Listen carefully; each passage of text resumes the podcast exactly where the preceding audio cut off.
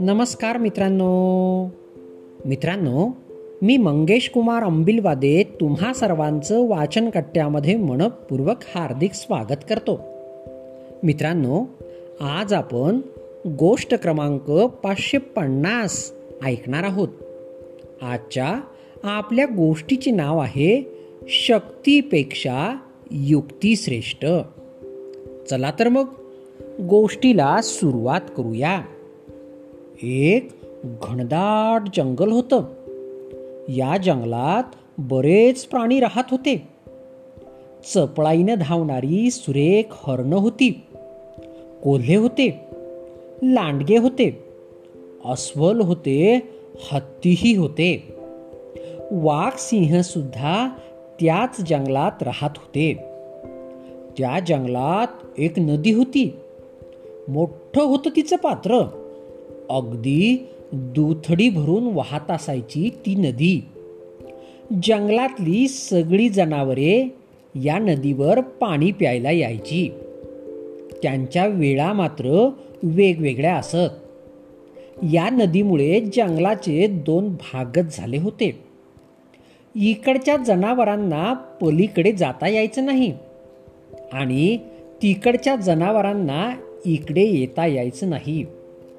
दोघांनाही खूप वाटायचं पलीकडे काय आहे ते बघावं.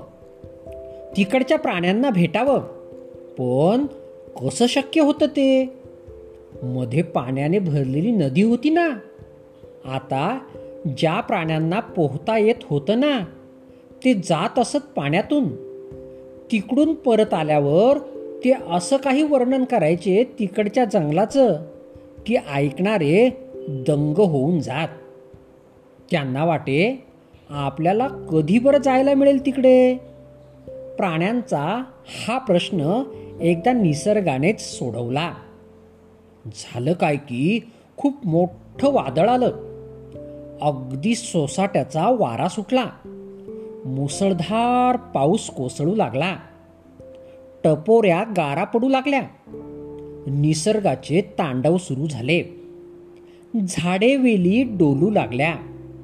वाऱ्याचा वेग इतका वाढला की मोठमोठ्या वृक्षांना तो गदगदा हलवू लागला.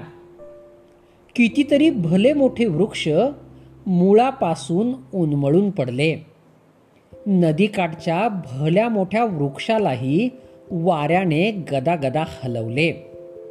बराच जुना असूनही तो वृक्ष वाऱ्यापुढे टिकाव धरू शकला नाही. थोड्याच वेळात तो आडवा झाला. पण आडवा झाला तो एकदम नदीवर. त्या नदीचे दोन्ही किनारे त्या वृक्षाने सांधले. त्या नदीवर जणू काही पूलच बांधला गेला. प्राण्यांना आता इकडून तिकडे जाणे सोपे झाले. सर्वच जण त्या वृक्षावरून चालत पलीकडे जात. एकदा मात्र गंमतच झाली. दोन रानडुकरं दोन्ही बाजूंनी त्या वृक्षावरून चालत मध्यभागी आली. त्या वृक्षाची जाडी एवढी मोठी नव्हती की एकाच वेळी एकच जनावर त्यावर चालू शकत असे. कुणाला तरी एकाला मागे हटणे भाग होते. पण मागे हटणे त्या दोघांनाही अपमान वाटत होता. पाहिली का माझी शक्ती? एक जण गर्वाने म्हणाला मुकाट्याने मागे जा मला आधी जाऊ दे नाही तर दाखवतो तुला. जा तूच नाही तर मीच तुला दाखवतो. अरे जा जा मोठा आलाय शक्तीवाला मला कमी समजू नकोस जा परत. कुणीच मागे हटेना दोघांनी तिथेच रेटारेटीला सुरुवात केली. आणि तोल जाऊन दोघेही नदीत पडले. थोड्या वेळानं दोन ससे आले. तिथं दोघांनाही पलीकडे जायचं होतं. दोघही मध्यावर आले आणि थांबले तिथंच. अरे चा आता कसं करायचं? ते विचार करू लागले. दोघेही शहाणे होते. समजूतदारही होते. त्यांनी थोडा विचार केला. मग एकजण म्हणाला आपण असं करूया. मी खाली बसतो. अगदी या झाडाला चिपकून. तू माझ्या अंगावरून जा पलीकडं. अगदी बरोबर दुसरा म्हणाला आणि त्याच्या अंगावरून हलकेच उडी मारून पलीकडे गेला. पहिलाही मग इकडे आला. दोन्ही किनाऱ्यावरून दोघांनी एकमेकांना पाहिले. शेपट्या हलवल्या आणि तुरु तुरु पळाले.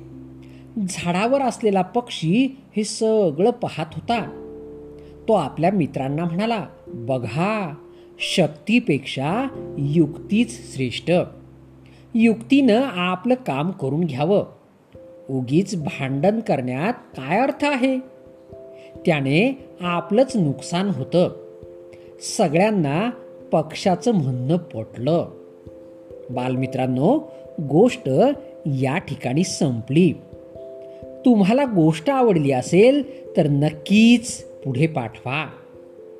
चला तर मग उद्या पुन्हा भेटूया तुमच्या आवडत्या वाचनकट्ट्यात. तोपर्यंत बाय बाय.